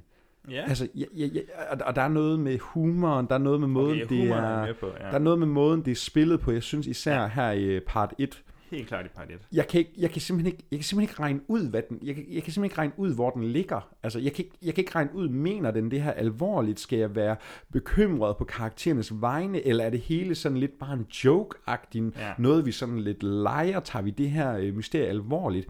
Jeg synes, den sådan tone, altså Ja, ja, der- der- stemningen og tonen ham- er vildt underlig. Ham drengevennen, som, og nu forsvinder hans navn lige for mig, men, men ham, der blandt andet var med i The Woman in the Window, som vi, Ja. som vi så sammen. Han, han spiller meget comic relief, men samtidig sådan lidt mobber-agtig, eller han er sådan lidt, lidt irriterende, lidt for prickish. Og så, øhm, og jeg tror også, han er med til at sådan komme en masse øhm, sådan sjove bidder, når, ja, ligesom i Marvel-agtigt, vi har lige haft en seriøs sekvens, og så kan han godt lige komme med en eller anden sjov quip eller et eller andet. Men ja, ja jeg, Jamen- jeg er helt med dig. Jeg, jeg kan ikke finde ud af tonen fuldstændig i, i, i afsnit 1, eller del 1, vil Jamen- sige. For mig, der bliver det lidt bedre i, i afsnit 2. Jamen, jeg synes også bare, altså, der er også bare noget sådan i selve klipningen og, og, og, og måden historien sådan driver frem, og de går sindssygt hurtigt Ja, hele ja. tiden. Det er meget øh, frem, frem, frem, frem, frem, og så tror vi, filmen slutter, og så skal den jo lige sætte op Mm. mm. part 2, og det bliver meget sådan øh, tilfældigt på en eller anden måde. Altså, det er, jo, det er jo tydeligt, at filmen filmene er produceret som en trilogi, men på den anden side, så virker det også sådan, som om det hele er gået meget hurtigt, og mm. man har lavet tre individuelle film, og så har man lige sådan sat øh, nogle dutter på i enderne, og sagt, Nå, så kan de lige hænge sammen der, ikke? så Ja. får vi lige sat op, fordi den bliver jo også meget tv-serieagtig i sin struktur, det er Helt tydeligt. især når det bliver udgivet ugenligt, eller sådan en hver fredag. Jeg tror faktisk, det var ment først som biograffilm, det her. Ja, og- jeg må faktisk sige, jeg synes faktisk, konceptet er ret fedt, det Ja, der ja, med det- at få tre film, på. Tre uger i streg, det kan jeg ret godt lide. Ja, og jeg synes, og, der, og så er der så også stadigvæk et eller andet, altså jeg er ikke sindssygt glad for del 1, men, men der er stadig et eller andet attraktivt ved det. Jeg kan ikke helt finde ud af det. Der er lige sådan en lille attraktiv faktor. Jamen også, altså vi er jo nødt til lige at snakke sla- om... moderne slasher, så meget ser vi heller ikke uh, til dem jo. Nej, og vi er nødt til at snakke lidt om, om, om sådan uh, slasher-faktoren, altså moren, uh, Jamen, det er jo- øh, effekterne. Altså, den er meget computer-effekter. Det er meget computerblod og ikke de store praktiske effekter som sådan. Men den har nogle... Jeg, jeg var sådan ret overrasket over, netop fordi jeg havde lidt problemer med tonen, hvor børnevenligt er det her. Jeg kan ikke helt regne det ud. Mm. Men så kommer der altså nogle morsøen scener, hvad end det er igennem en... Ja, øh, nærmest ikke spoil det.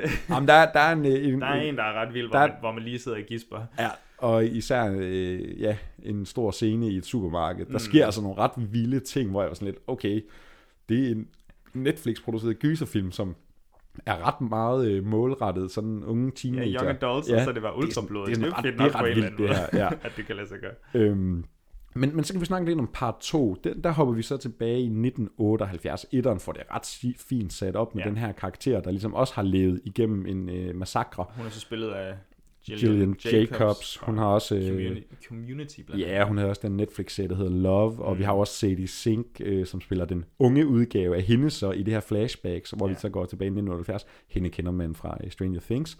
Øhm, og så, så den går jo virkelig, altså der er jo ingen tvivl om den som referenceramme, fordi altså det er jo en camp, der ligger ved siden af fredag den 13. Ja, basically. Camp? Crystal Lake Ja. pa- part 2 eller et eller andet. Altså.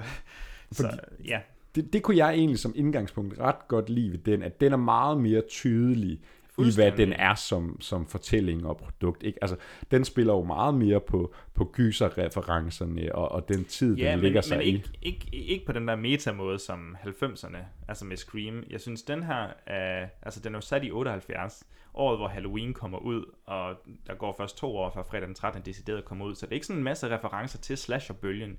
Vi er slet ikke nået til slasher-bølgen, så de er ikke bevidst om, at de gennemlever et, et arketypisk slasher-scenarie, og det elskede jeg. Jeg vil have, hvis, hvis børnene skulle rende rundt og være sådan, åh, Jason kommer, Jason Ja, kommer. ja, ja. Altså, det er slet ikke der, vi er, så, så, selv, så og for mig så betyder det, at de her mor og hele det her scenarie faktisk føles lidt mere seriøst inden forrige film, fordi de er ikke bevidste om Ghostface, eller de er ikke bevidste om slasherfilmene. Nej, og de, de kender heller ikke til historien om Sarah 4 og, Mm. og alt det her på den måde. Altså det er jo så noget, de lærer lidt i løbet af filmen, men i 1994 er de jo meget bevidste om tiden før dem og ja. alt det, der er sket. Så, så, så den her, den har lidt mere sådan gravitas, der er lidt mere følelse i det, og vi har også øh, Sadie Sink, der spiller øh, hende her Siggy, den, hun er sådan lidt en øh, upopulær pige, lidt, øh, lidt grov i tonen, men øh, bærer også på nogle ting, og så hendes søster, der sådan, hun vil gerne slippe ud af Shady Side, og hun Mm. prøver ligesom at leve det her perfekte liv. Emily Roth hedder skuespilleren. Ingen Ingen relation til Paul Rudd. skal vi lige slå fast. Og jeg kan faktisk godt lide de to, øh, to tøser der. Jeg synes faktisk, de er virkelig, øh, de er virkelig overbevisende i, især i forhold til forrige film, hvor, hvor skuespilsniveauet var lidt lavere, så, så synes jeg faktisk, de havde noget. Altså hende her Sadie Sink, hun er utrolig god til at spille den her rebelske teenager. Ja, det er utroligt, hvordan hun er allerede øh, som hvad, 15 år blevet Typecast. typecastet Ja. som øh, lille Brad, som også Ja. er lidt, øh, lidt trist. Ja. Øh, men det, men det, det klarer hun sgu ret godt. Altså, hun er ret fed at se på, og hun har sådan en god energi, og det er også det, jeg generelt godt kan lide i den her film. Jeg synes, den har en, en ret sådan fed energi. Ja. Altså, det øh, rammerne, fordi det er også det, der sker i 1994, ikke? Det er sådan lidt svært at placere den, så den render lidt fra location til location, og det er sådan meget, lidt, lidt all over the place. Her er det meget simpelt, den her øh, camp, og så kan massakren ligesom bare udfolde sig. Og det har vi jo så som øh, filmseere, gyserfans set mange gange i alle mulige andre film, men når det så får de der øh, 2021-briller på, det får en eller anden charme, og som du også sagde, Joachim, netop fordi den ikke spiller altså, vi er, ikke, vi er ikke i tvivl om, det er en meta-fortælling, mm. men det er jo ikke, fordi den netop spiller på øh, meta-referencer og bryder væggen på den måde. Og så gør den så jo også noget yderligere sjovt, det er jo, som du sagde tidligere, at de her slasherfilm fra 80'erne, det er jo ikke fordi, der er sådan nogle øh, mindeværdige karakterer eller noget som helst. Vi, vi har lige en enkelt Final Girl hister her. Men i den her, der er jo faktisk rigtig meget tid, måske endda for meget tid, til at, til at, øhm, til at udbygge de her eller bygge videre på de her karakterer. Det, det, det ender faktisk meget ud med at blive sådan en, okay, vi går fra altså øh, slasher-sekvens til folk, der lige snakker og erklærer deres øh, følelser, og så går vi videre til en slasher-sekvens, og så nogle lidt mere karakterarbejde. Så måske lige en tand for meget, men Ja. den prøver jo faktisk at bygge nogle ret spændende ting om omkring hele det her Sunny, hvad er det, Shady Side og Sunny Vale, er det sådan? Ja. Øhm, omkring de her stridigheder, for der er jo faktisk nogle karakterer fra 94-filmen som unge i den her. Vi har jo Nick Good, som er den her sheriff eller politimand i, i 94. Altså her er han som ung mand faktisk, ja. Ja, og vi har, det starter hele, hele mysteriet i og for sig, starter med hende her, øhm, øh, campens, hvad hun, øh, sygeplejerske, Mm. og hendes datter, som vi også har mødt i 1994, som en dæmon, øh, dræbende, sindssyg pige, ikke? Altså, så, så, så, den hænger også ret, jeg synes, den er ret god ligesom til at referere tilbage til 94, samtidig med, at den selvfølgelig står på sine ja. egne ben, og, og den ligger også ret godt øh, op til den tredje film, hvor vi så går endnu længere tilbage. 100%, 100%. Så, så, så på den måde synes jeg egentlig, den fungerer ret godt. Der, hvor den falder for mig, og det er jo paradoxalt, ja, den bruger faktisk for meget tid på Den sin er, den, karakter. er, den er en time og 50 minutter. Og det, det er simpelthen for langt til en, øh, en Det er slasherfilm. simpelthen ked af, og jeg ved godt, jo, så er der de sidste øh, 10 minutter, der måske sætter mere og mere, altså sætter ting op, mere end den egentlig forsøger at afslutte den for i historie. Men, men den er simpelthen for lang, desværre. Til gengæld så er der mere fart på, på morerne, eller blodet i hvert fald. Altså, jeg synes virkelig, den giver den gas med, med den her øksemor, der man får lov til at føle. Øh, Også nogle, nogle, af de her nogle ret blodige mor igen. Og det er jo decideret børn. Ja. Altså, det er, jo, det er jo camp children. Man er jo ma- normalt, altså, i, hvor lang tid gik der i fredag den 13. før man så et barn? Altså, det var bare camp counselors hele vejen igennem. og så, så er der lige pludselig børn på et eller andet tidspunkt. I den her, så er det børn på den her, om det hedder den Nightwing eller Nighthawk øh, camp. og, og, og de bliver decideret slået ihjel, og de er jo i gang med at lege sådan en capture the flag leg. Og, og så er det, nå, hvor er Torben hen? Nå, han blev halset over i, i, i hytten, okay. Og det er der, hvor det bliver ret fedt, fordi at der, der kommer netop mere på spil, og ingen kan vide sig sikker, og når det er blodigt, så er det virkelig blodigt. Det kan jeg ret godt lide. Og så kan vi jo snakke lidt om den som øh, Netflix-produktion. Altså, det, øh, Joachim, hvem, hvem skal se den her? Er det de her young adult øh, 15-20-årige, den er lavet til? Er det, er det dem, der kommer til at se det her og synes, det er skide fedt? Eller kan vi ældre mennesker også være med, eller hvor er vi? Jeg tror faktisk, den her er mere tilgængelig for, for, for flere. Altså, jeg ved ikke, hvor langt vi kan gå ned, for der er nogle, nogle brutale mor og, og, og, og så videre. Det er jo også den første film, hvor der egentlig er decideret sex med i. Ja, jeg var faktisk overrasket Ja, over, at man de- ser jo faktisk de- rent udsagt bryster. Det har jeg virkelig ikke Ja, forventet. det- Der kom du til at blinke måske? Ja, det tror jeg. I det ene sekund, de viste den babs. Nej. Øhm, men, men der er, altså, der er nogen, der har sex i den, og så, så jo, så er der da lidt til, til, til, til teenage-hormonerne derude, hvis det er, men jeg tror da helt sikkert, at sådan nogen som os, og endda folk, der er ældre end os, de, de kan måske godt finde noget fedt i den her Camp Crystal Lake øh, part 2 øhm, slasher-film. Jamen, og, og og det sjove er, at jeg tror, jamen, part 1, 94, den vil være meget mere til de der 15-20-årige. Mm. Mm. 78, den vil være mere 20-30, og så tror jeg faktisk, når så part 3 kommer og går tilbage, den vil Den være til mere nogen. til de ældre, Nej. fordi... Nej, den er, slet, den er kun til dem, der er 200 år gamle. Ja. øh, men nej, men, men nu har vi jo fået lidt, man får lidt et sneak peek i slutningen af Mm. film til næste, ikke? Og den, den ser, det er jo den, der ser sådan mindst tilgængelig ud Ja, for den men, gængse, men jeg, tror det jeg. virker som om, de prøver at gøre nogle ting, så det bliver lidt mere tilgængeligt. Altså, der er måske nogle genkendelige personer eller sådan noget i, i Ja, nu, vi, 1666. vi bliver teaset lidt til par 3 ja. her i slutningen af turen, og det ret fede ved den er, ja, et er ligesom setting, den går helt tilbage her i 1600-tallet, det ligner nærmest The Witch, og så øh, gør den jo det, at den forener alle karaktererne i det. Ja. De ligesom kommer, jeg tror, kommer de sådan lidt tilbage i verden eller sådan noget. Jamen, jeg ved ikke. Det så ret spændende spiller synes de faktisk. deres forfædre, eller Ja. er, sådan, er det metaforisk, eller er det bogstaveligt talt dem, og sådan noget. Det, det, det må vi finde ud af til den tid, ja. Men Joachim, er der mere at sige om uh, Fear Street? Noget, du lægger på hjertet med? Nej. En eller anden reference, du var helt vildt stolt over, du så? Noget, vi Nej, skal nej, på nej, bordet? jeg tror, at der, der er sikkert sådan noget, øh, jeg kommer i tanke om, når vi er færdige med at optage, eller et eller andet. Men, øh, ja. Men, og, og egentlig, når vi lige, øh, jeg lige skal spørge dig om, altså, synes du det var sådan en, nu har vi snakket meget om referencer og Scream og alt det der, altså det er klart, der er nogle tydelige referencer til fredag den 13. i Scream, Nightmare on Elm Street og sådan noget, mm. men jeg synes heller ikke, det er ikke sådan Ready Player One, hvor du skal sidde Nå, og pege nej. fingre og sige, ah, reference, reference, sådan, så det synes jeg også, den har ret godt kørende for sig, fordi Ja, altså måske, jeg tænker sådan, skurkedesign, morderdesign kunne godt være lidt mindre Jason. Altså, Ja, men, men altså, det er, sådan, det er nostalgiporno, men Ja, ja, det bliver heller ikke sådan på den der helt irriterende måde altid, hvor man skal sidde Ej, og pege der, det er ikke fingre. der, hvor du og... kigger dig selv i spejlet bagefter og tænker, oh, hvad har jeg lige set? Stranger Things. øh, men skal vi kaste nogle stjerner efter dem? Jeg tænker, vi, vi simpelthen øh, giver stjerner til begge film, fordi de, er, de gør ret meget deres eget, synes jeg trods alt. Du får lige en lækker tromme her, Joachim. Jamen, øhm, jeg vil sige, Fear Street del 1, 1994, den, den var faktisk lidt hård at komme igennem, og jeg, og jeg ender altså på, på, på tre stjerner, vil jeg sige. Øhm, den, den mangler lige, den, den mangler skulle lige noget, noget lidt mere gennemførthed, eller en, en bedre sådan tone, gennemgående tone. Jeg kan, jeg kan ikke lige finde ud af, hvad den præcis har brug for, men den skulle bare være bedre. Hvad, hvad, hvad, hvad synes du? Skriv, skriv det på plakaten. Den- den Den skulle bare være den skulle bedre. bare bedre. ah, men jeg er også med dig. Tre kedelige, kedelige stjerner. Der er, for mig er det især sådan hele midtersektionen, det er karaktererne. Jeg synes sgu, de er lidt irriterende. Altså, og jeg, jeg, er ikke, jeg har ikke den store sådan, øh, investering følelsesmæssigt noget. Ikke jeg nødvendigvis behøver det for en slasher, men mm. jeg synes, den bliver irriterende ret meget af vejen. Og så tager vi lige part 2. Hvor øh, ligger du henne på den? Jamen, Vil du have en tromme, inden du afslører det? Det kommer an på, om du vil give trummen. Du får alle tromme, du vil have. Wow. Gal intro. Nej, øhm, her vil jeg så sige, at øh, som man nok kunne regne ud på vores anmeldelse, at jeg var væsentligt mere glad for den, og jeg er glad for, at der var en moderne slasher, der faktisk tog slasher-genren seriøst, og ikke nødvendigvis øh, grinte alt for meget af den, og gjorde det ultra meta.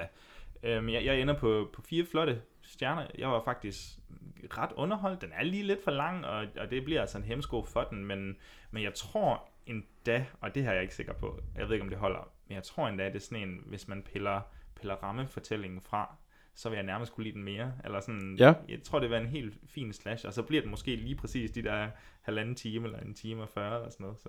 Jamen, jeg ekko også dig med fire stjerner, og det er lidt kedeligt, fordi jeg tror faktisk, jeg giver den fire stjerner, i for, altså, fordi den, jeg holder den så meget op mod Okay. etteren. Ja. Så den er lige det tand øh, bedre for mig. Havde jeg set den, altså havde det bare været sin egen film, og uden den større ramme, så tror jeg faktisk, at jeg har ligget på tre stjerner. Altså fordi, jo, den, den har nogle fede ting og sådan noget, men jeg synes også, den bliver meget lang. Det bliver mm. paradoxalt nok for meget karakter, øh, båret drama og sådan. Ja. Øh, men når den er fed, så er den virkelig fed. Det vil jeg give den. Øh, så Kan, kan man lige her på falderæbet, kan man se den ene ud og se den anden? Altså, er det muligt?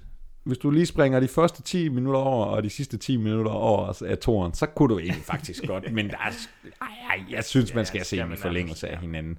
Men jeg synes klart, at, øh, at etteren er et fint setup til toren, og det er der, det bliver rigtig sjovt. Og nu fik vi altså en lille teaser på træerne. Den vil jeg faktisk sige, den glæder mig faktisk ret meget til. Jeg synes sgu, det ser sjovt ud. Sådan noget religiøst folk horror-agtigt noget i 1666, ja. Så altså, hvis vi får en trilogi, der bliver bedre film for film, så er det sgu da gået ret godt.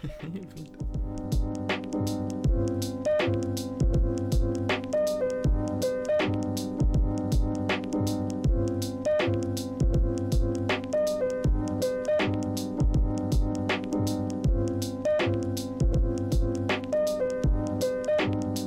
så er vi altså kommet til afsnittets sidste film. Og det, øh, Joachim, det er måske ikke lige sådan en film, man som lytter nødvendigvis har på radaren. Det var ikke en film, jeg havde hørt noget om overhovedet, eller set noget om.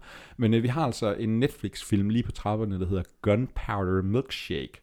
Lidt spøjs titel. Det er også lidt en fed titel på Ja. en anden måde. Det er da meget sjovt. Ja, det er sådan lidt intriguing. Øhm, og den skal vi jo snakke om. Vi har set den begge to, og der er en rigtig lille... Jeg, jeg glæder mig ret meget til at snakke Yes. om den her, fordi det, der er lidt noget, vi lige skal snakke om med dig.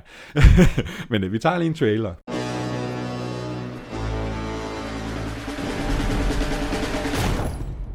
I need to exchange some books. Come. Scarlet's kid. How is your mother? Haven't seen her in 15 years. Let's get you into a good book. You'll need a Jane Austen. A Virginia Woolf. And an Agatha Christie. For reading. Sam, your talents are needed. Somebody stole from us. Who's crazy enough to steal from the firm? Is it done? There's a change of plan. They have an eight-year-old girl. I can't leave her to die.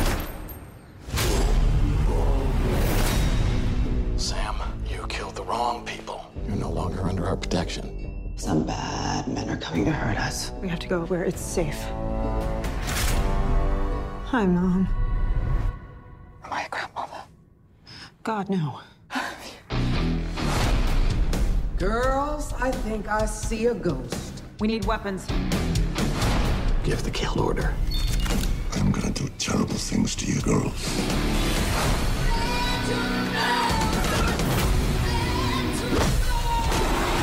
We're gonna bring the sky down on their heads. for Joachim.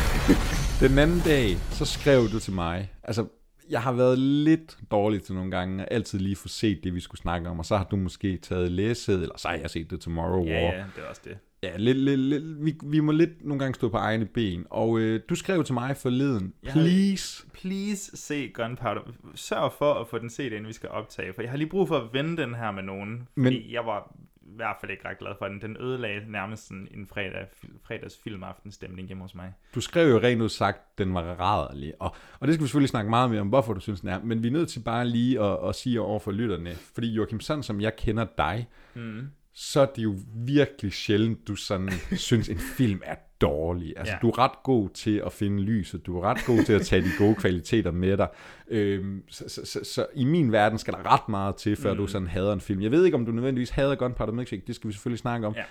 Men det gjorde kun mig mere interesseret i at se den, hvis du ikke kunne lide.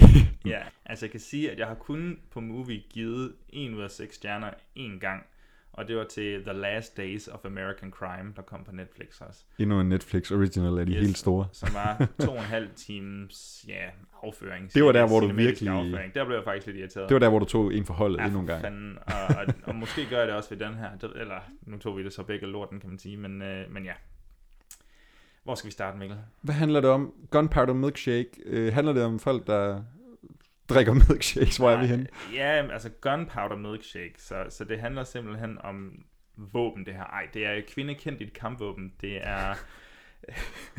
det, det er simpelthen en...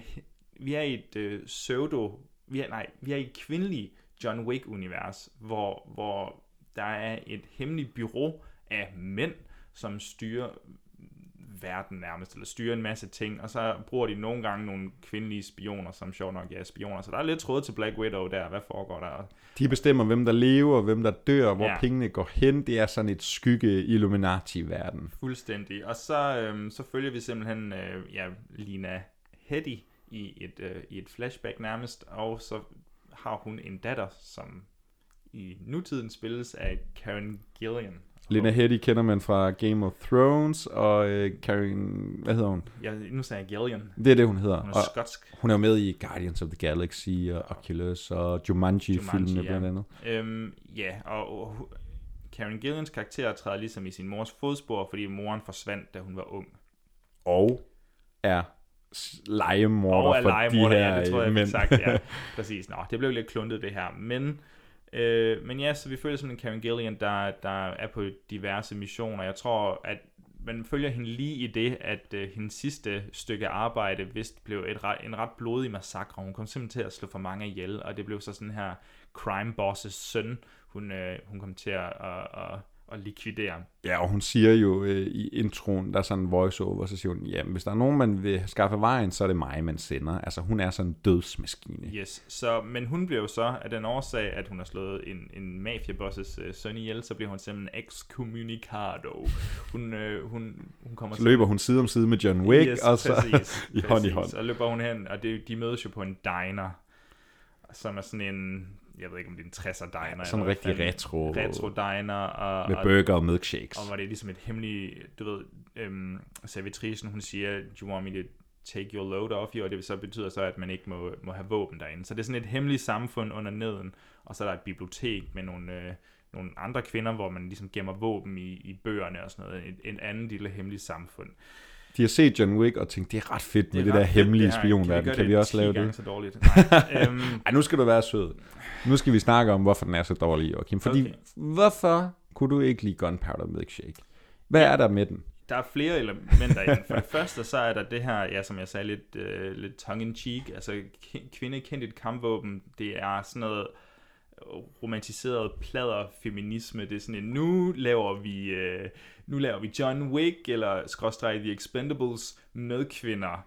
Og så bruger vi ikke så meget tid på deres karakterer, og det er nok, at de bare, altså, Karen Gillian, hun spiller jo den her øhm, legemorder, Øhm, hun spiller den her legemorder, som hun har fået at vide, at mænd før i tiden har spillet actionhelte. Du ved, man skal være meget stum og ikke vise for mange følelser i ansigtet. Og altså, det er så utaknemmeligt på en eller anden måde, hun skal spille den rolle, fordi hun kommer ikke til at lave noget i filmen. Hun, hun går bare med sådan en sur trutmund, og, og så giver hun, ja, så giver, sparker hun lidt en gang. Hun får da lov til at slå lidt på tæven og, og, og skyde lidt og være lidt Nå, sej. ja, ja, altså, det får hun lov og til. lidt klog og sådan. Ja, hun, altså, hun, jo, hun prøver at komme med sådan nogle seje one-liners en gang imellem og sådan noget, men Jamen, ja, vi kan snakke lidt om i, i forlængelse af Karen Gillan. Det, det, er en meget, øh, det er en meget sådan kold film. Det er en meget klinisk film. Ja, og jeg sagde til dig i starten jo... Nævn, Ja, før vi tændte undskyld, mikrofonerne. Ja, før vi tændte mikrofonerne. Nævn, hvor mange statister, der er med i den her film. Ja, fordi det er tydeligt en øh, corona-produktion. Fuldstændig. Der er ikke nogen statister med. Det, er, altså, det, der var fedt ved John Wick-universet, var, at der var et hemmeligt, øh, altså, et, sådan, et hemmeligt univers i det univers, vi kendte. Her er der bare et hemmeligt univers. Ja. Ellers er det ikke hemmeligt. Det ved Nej, der ikke, er for der er ligesom- ikke nogen andre, der er ikke nogen, der reagerer på Nej. det. Der er, de møder en enkelt kok på et eller andet sted, men, men han virker også bare sådan nogenlunde okay. Der er ikke nogen at, at skjule for det her for. Nej. Og, og, og det, det er ret tydeligt, hvor meget den ligesom, jamen, kun lever på sin præmis, ikke fordi det er alle rum, de går ind i, så er det en eller anden sygeplejerske, der ser øh, sexet ud, eller en øh, diner, der giver et fedt look, Mm. og så er det nogle, et hemmeligt mødested for de her øh, hitmen, og, og, og, og så er det sådan, og det er meget sådan... Øh, Det er virkelig en poleret 80'er æstetik også. Altså, jeg kigger på de Utrolig. der røde neon, eller sådan neonlys, og de stærke røde og blå kontraster og sådan noget. Altså, Ja, og den det- er så poleret, at det, det, alt virker bare falsk. Det, Ja. Altså, det virker som om, den står på en soundstage eller et studie, og så har vi filmet gået fra scene til scene. Og, Det, ja. det er tydeligt, at den gerne vil være cool, i hvert fald. Al- ja, for og, og, og den er ekstremt sådan stilistisk fixeret, men netop fordi det bliver så meget, og den gør det så koldt og, og sådan nærmest kynisk, så bliver det bare utrolig fladt og kedeligt.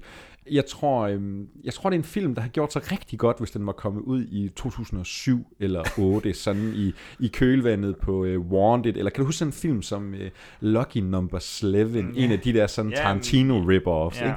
Jeg tror, hvis den er kommet på det tidspunkt, så har den gjort sig rigtig fint. Jamen, det, det, kan, det kan sgu godt være. Men, men 2021, hvor vi har fået øh, John Wick og Lucky Number 11 og Mm. mm. Wanted og sådan noget for den sags skyld. Ja, så står den utrolig øh, flat tilbage. Og det skal jo også lige siges, udover øh, Lena Headey og øh, Karen Gillan, så får vi jo altså også øh, nogle ret store øh, ladies på skærmen. Vi har Angela Bassett og øh, Michelle Yeoh. Michelle Yeoh og hvad hedder den sidste? øh, Carla Gugino, eller hvad? Ja, nogle ret sådan hårdføre øh, ladies. Det er også lidt sjovt, at nu Lena Headey og Karen Gillan, der spiller øh, datter og, øh, og mor, der er faktisk kun 13 år mellem ja. dem i virkeligheden. Jeg har ret svært ved at købe illusionen om, at det er hendes mor. Altså, så langt er der bare heller ikke. Og så er der jo altså også lige det til plottet, at øh, Karen Gillan, hun, hun ligesom påtager sig værgerollen for en ung pige, som har mistet sin far mm. i, i, under et, et, et hit Ja. nærmest. Så hun skal ligesom tage, tage sig til hende, og så bliver det jo lidt sådan en moderlig fortælling om at give det her erhverv videre, og hvad giver vi videre til vores barn, og skal Mm. vi beskytte dem, eller er hun ligesom nødt til at blive en del af den her verden. Det spiller den også ret meget på, og hende her, øh, den lille pige, hun er også sådan... Kunne du godt lide hende? Nej, hun er meget sådan, altså det, det er trist at sige om et, et barn, ikke? men hun er også meget sådan kold og... Ja, men det er som om, hun skal spille et klogt barn. Ja. Ikke? Altså sådan meget eftertænksom og, og oprigtig. Altså hun, hun kan godt læse de her voksne situationer til perfektion, og så siger hun en eller anden sjov kommentar en gang imellem. Ej, jeg synes også, hun var altså, elendig. Det var så enerverende, alt det her. Men hvad så med action? Var den fed, Joachim? Jeg sad 30 minutter inde i den her. Der har ikke været en action-sekvens. Fordi der er den her cold open, eller nej, der er sådan, nej, det er et flashback bare, øh, hvor man ligesom ser, eller man tror, der skal til at ske noget, og så er man sådan, okay, nu kører vi. Nej, okay, der går 30 minutter, så har vi den første action-sekvens i en bowlinghal eller sådan noget. Og der gør den virkelig... Og der, der tænkte jeg, hvis jeg ikke skulle anmelde den her film, så havde jeg nærmest slukket. Jeg plejer altså ikke at slukke film, kan jeg sige. Hvorfor havde du... Altså, det er jo, sådan, det Nej, nej, men det er jo så- The Raid, den laver der. Inden, inden bowling-sekvensen går i gang, så tænker jeg, ja, for det første, at jeg gerne vil have slukket, men jeg tænker, at nu skal action være god, ellers så bliver det her nærmest ulideligt at komme igennem. Og så siger du The Raid. altså, Er det blasfemi? ja, det er det godt nok. De har, det er som om, de har filmet... Men de har det er jo et filmet, one take, Joachim. De har filmet action... Nej. De har filmet actionsekvensen i for lav framerate eller sådan noget, og så har de speedet det op. Det ser helt vildt mærkeligt ud, som det nærmest hakker. Ja, det er lidt som... ser det igen. Det er næsten sådan som 300 slow-mo, speed-up, slow-mo. Det er lidt den effekt, bare endnu og, og mindre det, fed. og det, ja, ja, og så føles det bare mere som om, at det at de har blevet nødt til at redde det i post eller sådan noget, fordi at det er så dårligt, eller ikke ret godt koreograferet i det, de skulle filme det. Og, og jeg synes generelt, at der er mange af de her action-sekvenser, de er virkelig bland. Og så der er en enkelt, ja, Men jo- nogen vil jo nok sige sjov sekvens, hvor, hvor hun bliver lam i armene, øh, Kim Ja, Gillian. hun og- skal simpelthen have tapet pistoler fat, Ja. fast på sine hænder, for ligesom at kunne skyde. Der bliver det meget sådan gimmick-agtigt. Og, og hvis, den, hvis den er gået efter at skulle være en, du ved, vi tager pis på, på de her actionfilm, øh, film, så, så, så havde det måske været en sjov scene, men det passer bare ikke ind til den film, de har. Øh, altså, al humor er jo malplaceret i den her. Jamen det er også fordi, at ja, der er den her øh, lattergas-scene med Altså, prøv nogen, der på virkelig får af grinet komik, igennem. Hvor vi har tre store håndlanger, der er stærke, så bliver de nødt til, så tager de noget lattergas, og så står de og griner. Jamen og også fordi, at det er så koldt, de sidder i et helt hvidt rum, der er ikke nogen, altså det kan godt være, de griner, men der er ikke nogen sådan følelser i spil. Det er bare så øh, forceret på en eller anden måde, altså der er ikke noget i det. Og det bliver nærmest brugt flere end én gang. Altså det er ikke engang så de tænker, okay, det er one and done joke, vi har her. Nej, nej, lattergas, det er råden til al komik. Og så har vi jo altså Paul Giamatti. Altid gode gamle Giamatti. Altså han er ikke lige så slem som nogen af de andre. Nej, men han er nærmest øh, heller ikke med i filmen. Nej, nej. og det vil sige, den eneste, der måske slipper godt fra det her er ham, der hedder Ralph Ineson, Ineson ham der spiller skurken, Jim McAllister. Han har jo verdens fedeste stemme. Han, han stemme runger bare. Det lyder som om, han har sat en pakke smøger fast i halsen, og så bare snakker igennem det filter. Altså, jeg kan bare mærke testosteron i min krop, når han snakker. Det er som om, han giver det sonisk. Nå. Han, han er fin nok fra det, men han skal så også bare sidde stille og se lidt, uh, lidt mut ud, og så snakke med sin rungende stemme. Ja. Men Joachim, vi kan snakke lidt om, fordi jeg havde en ret interessant oplevelse i, at eller det var, jeg havde ikke en, den store oplevelse af at se film. Jeg tror ikke, jeg er lige så sur på den som dig nej, dog. Øh, men, men helt tilfældigt, så strøg jeg ind på internettet bagefter, som man gang gang imellem. Og så falder jeg over et interview med en gut, der hedder Barry Diller. Barry Diller. Øh, en gammel mand i sine 80'er, som var rigtig stor i 70'erne og 80'erne. Han har ligesom været, øh, han har været chef for Paramount, han har været chef for 20th Century Fox, og der er ligesom øh, det her interview med ham, og overskriften lyder, øh, Movies as we know them are dead. Og vi har jo tit, også i vores anmeldelser, øh, snakket om, især med Netflix, den her algoritmetænkning. Ikke? Altså, hvor, hvor, vi har snakket om sådan noget som Stranger Things. Ikke? Det bliver meget sådan produceret... Prosit, Joachim. Mm. det bliver meget sådan øh, produceret ud fra, hvad er det, der trender, hvad er det, vi får views på, øh, er den her skuespiller likeable og får likes på Instagram, og så kan vi bare smide det ind i en computermaskine, og så kommer der et eller andet produkt ud. Og, og, og det, altså, man kan sige, at filmen er jo blevet erklæret øh, død meget, mange gange, og det er jo ikke fordi, der ikke bliver lavet fede film og rigtige film. Men det, han er lidt inde på i, i, i sin, sit interview, det er det der med, at, at film nu, de bliver ikke lavet til biograferne rigtigt. De bliver mm. lavet til streaming, og de bliver lavet for at holde dig. Og så er det et spørgsmål om, og, og det, er ligesom, det er ligesom film, der bliver lavet på at sælge en præmis, og så er det faktisk fuldstændig ligegyldigt, hvad kvaliteter de har i sig. Fordi nu med Gunpowder Milkshake, når man det er seje kvinder, det er store navne, det er noget John Wick-agtigt, og de slår på tæven, og så er det faktisk fuld, den, den kan vi ligesom sælge dig mm. et Netflix-abonnement på, og så er det fuldstændig ligegyldigt, hvad den, altså, og, og han snakker meget om det her, der er ikke nogen øh, kærlighed i film, øh, måden vi laver film på mere. Det er ikke de der, altså, det er jo ikke fordi, vi skal sidde med blå øjne og, og være og se nostalgisk tilbage på øh, New Hollywood, og dengang det virkelig kostede blod, sved og tårer. Ja. Det er der også masser af i dag, men jeg synes, der er en pointe i i, i, i, når du sidder og ser sådan en film her som Gunpowder Milkshake, og faktisk måske også lidt Fear Street øh, i og for sig, du, du fornemmer, der er ikke mennesker, der sådan er investeret i det her. Der er ikke øh, folk, der har sat noget på spil for det her. Der er ikke folk, der kæmper for en vision. Det er en pose penge fra Netflix, leverer det her produkt og, og så kommer der jo ligesom bare en meget spiselig film, som øh, ja, helt ja. sikkert nok skal blive set af 60 millioner mennesker. Nå ja, ja, altså ja, den kommer til at ligge nummer et, den her, inde 100 på, på Netflix, og, inde på deres lille top 10, de selv står for at vise. Og så har de endnu en, og det, og det, er, jo, det er jo nærmest en genre i sig selv, de her Netflix mellemfilm, altså mm. de her sådan sløje, originale produktioner. Vi sidder tit og venter på, nu kommer den nye, næste store Netflix-film, men det er sat med sjældent, at vi kommer op over de der tre stjerner, ikke? Fordi det er bare sådan en mellemvare. Det er bare øh, sådan, eh. Ja, ja, men altså, igen, altså nu, nu føler jeg lige, at jeg bliver nødt til at uddybe det der med pladerfeminisme, for der kan sikkert godt sidde nogen, der er sådan lidt sure over det.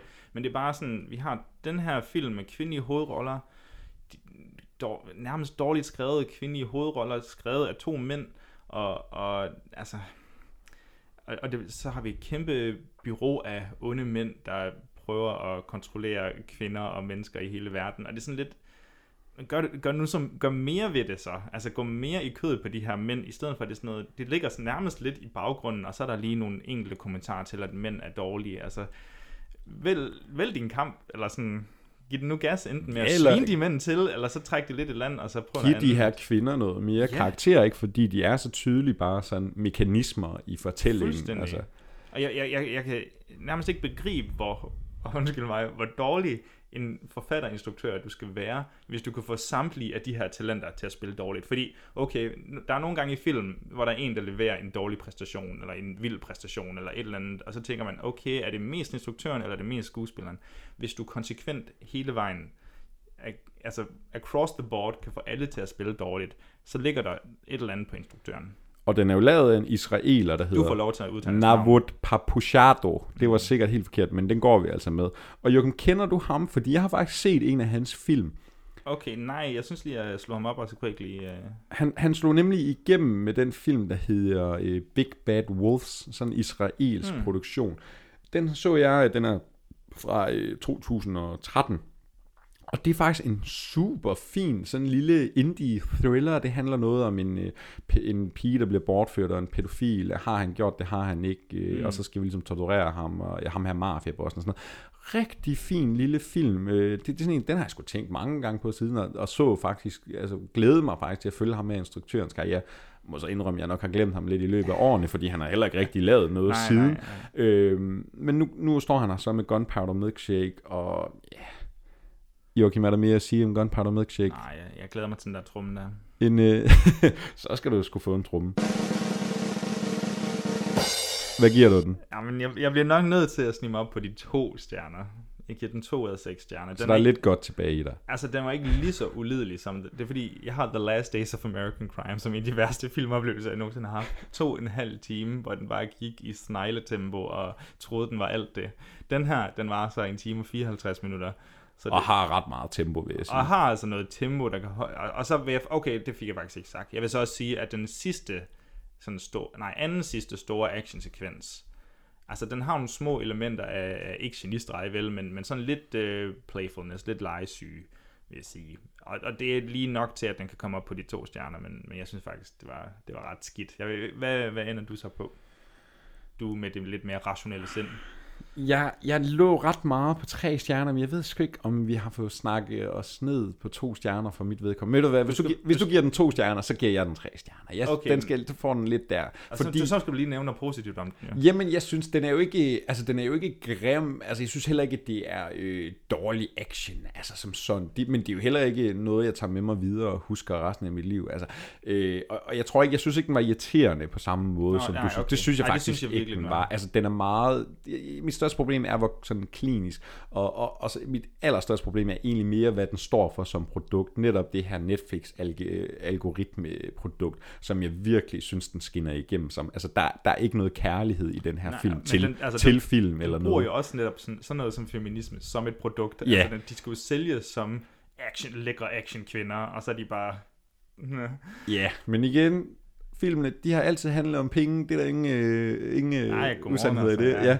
Ja. Øh, så, så nej, jeg tror egentlig, folk vil være sådan okay tilfredse med den, når de ser den, fordi det er sådan en, den har lidt stil, den har lidt action og sådan noget. Så kan vi snakke om, hvor godt det fungerer. Jeg, jeg vil gerne give de mindste tre stjerner, jeg kan. Okay. Fordi jeg synes egentlig, den var sådan, det var fint. Det var, det var kedeligt, lidt bland, men okay.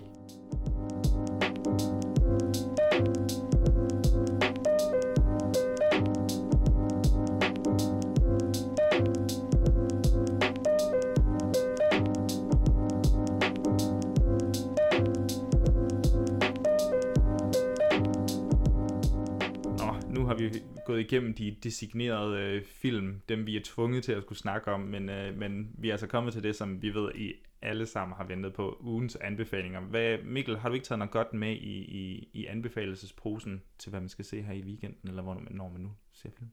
Jeg kunne godt nævne nogle film og sådan, øh, men Joachim, vi har også nogle gange snakket om det her ugens anbefalinger. Behøver det altid bare være en film eller mm. serie, vi har set? Kunne vi også spice det lidt op? Kunne man prøve at gøre noget andet? Vi har snakket om, kan vi anbefale noget, man i hvert fald ikke skal se? Nu har vi snakket Gunpowder Milkshake. øhm, men ved du hvad, jeg tænkte, nej, ved du hvad, jeg har for første gang i 100 år købt film. Ja, det kan man altså stadigvæk. Man kan simpelthen gå ud og købe Blu-rays og Wow. DVD'er, eller bestille dem hjem fra det store internet. Det er muligt, og, og for os, der godt kan lide at nørde lidt med det gode billede og alt det der, så er der, altså, altså det har aldrig været federe at være filmsamler end nu om dagen, fordi der kommer nogle ret fede udgivelser. Og det er så bare, ja, yeah, i og for sig vil anbefale, gå ud og købe nogle flere film. Jeg har lige købt uh, The Good, The Bad and The Ugly 4K UHD-udgivelsen, der lige kom her for en måned Mm. tid siden. Jeg har ikke fået den hjem endnu, men kan ud fra, hvad jeg kan se på den Hvad med alt det der eksport, og, eller alle de der penge, man skal betale, og tolv? Jamen, der er jo... Brexit har gjort det lidt sværere, men jeg vil faktisk sige, det er rimelig let at få det hjem fra Amerika. Jeg har ikke oplevet nogen 12 problemer personligt i hvert fald, så øh, hvis, Mm. hvis man er villig til måske lige at betale de der 50-100 kroner ekstra, så kan man altså få masser hjem. Så det blev til Good, The Bad and The Ugly, og så tog jeg også lige Scarface med på, også på 4K UHD. Det er altså et gensyn, jeg glæder Apropos mig svedende film. ret Ja, meget til. shit. Ja, det, dem glæder jeg mig til at se, så jeg vil da anbefale, ja, giv det en sving om med Scarface og The Good, The Bad and The Ugly. Det skal jeg i hvert fald gøre, og så kan man jo gøre det i bedste billedkvalitet overhovedet muligt. Hvad med dig? Jamen, jeg har taget øh, Hundeflugten med. Åh, oh, den har jeg hørt lidt om. Ja, fra, det lyder dystert. Fra, fra 1982. Øhm, jeg tror, den originale titel er The Plague Dogs, og det giver måske også mere, øh, mere mening. Jeg, jeg tænkte, øh, vi har haft nogle lidt for gode oplevelser her i, i nogle lidt positive oplevelser med de forrige film, jeg snakker om. Jeg vil gerne have, at vi skal ned på sådan... Der har ikke været nok døde hunde med. Nej, præcis. Vi skal ned på det sådan mest deprimerende niveau, vi overhovedet kan. Af vores, altså, Var det fordi, du synes. Gunpowder Milkshake, den manglede døde hunde, ligesom John Wick? Nej, men jeg, jeg var allerede på sådan virkelig low efter Gunpowder Milkshake, så tænkte jeg, ah, nu når jeg er hernede, så kan jeg lige så godt. Og så blev jeg så ramt lidt mere eksistentielt. Altså den handler om, om to hunde. Det er en animationsfilm af, af Martin enten Rosen eller Rosen, det vil jeg ikke kunne sige. Jeg tror også, det er ham, der lavet Watership Down. Hvis der er nogen, hvad hedder den? Kaninbjerg? Ja, lige den? præcis. Klassiker. Klassiker, som jeg så ikke har fået set. Men, øhm, men øh, så er der The Plague Dogs her, her der handler om, om to hunde, der flygter fra sådan en, et laboratorium, hvor de eksperimenterer på hunde. Altså, man starter åbningsscenen scenen er nærmest den her store hund, der, der er ved at blive druknet. De, de tester, hvor lang tid den kan overleve i vand. Super. Så er vi der. Og så ellers så... Det lyder super hyggeligt, Joachim. Yes, og så selve flugten kommer i, at de flygter, men de bliver også jagtet. Så, så regeringen tror ligesom, de bærer på, øhm, på øhm, en slags pest. Øh, og derfor skal de jo så stoppes. Og... Jeg kan høre i din stemmeleje, du nærmest bare bliver deprimeret af at Ja, men den, den, den, den, den, den er rimelig hård. Den er helt vildt god. Er det sådan, man græder til? Ja, det kan man godt. Ja. Jeg, jeg græd ikke. Jeg tror, men jeg, altså, jeg tror bare, jeg var sådan helt deprimeret. Altså, jeg har hørt om den, og jeg er Mm. næsten... Det er lige før, jeg ikke tør at se den med det hundehjerte, jeg har. Ja, nej, den, den er rimelig hård, og, og de, de, de er jo ret søde, de her hunde, og de har sådan ret gode interaktioner på engelsk, at det er John Hurt, der blandt andet lægger stemme til, til en af hundene, og sådan meget, de er ret gode til det der følelsesmæssige stemmeskuespil for hundene. Ja, altså på, i Danmark kan man finde den på filmstriben, tror faktisk, den ligger derinde så fint, og så ellers, hvis man har The Criterion Channel, så, så kan man finde den derinde lige nu. Så hvis man Har lyst til at have en rigtig dårlig weekend. hvis man ikke lige har nok kugler til pistolen at skyde sig selv i hovedet, så kan man, så kan man tage den her film og ramme et helt andet slags low. Altså, Jeg vil tage den med videre i hvert fald. det var godt nok den mest tøvende anbefaling længe. Nå. Jamen Joachim, mange tak for anbefalingen, og fra øh, død og ødelæggelse og triste hundeskæbner, så tror jeg da bare egentlig, vi får rundet den her episode af.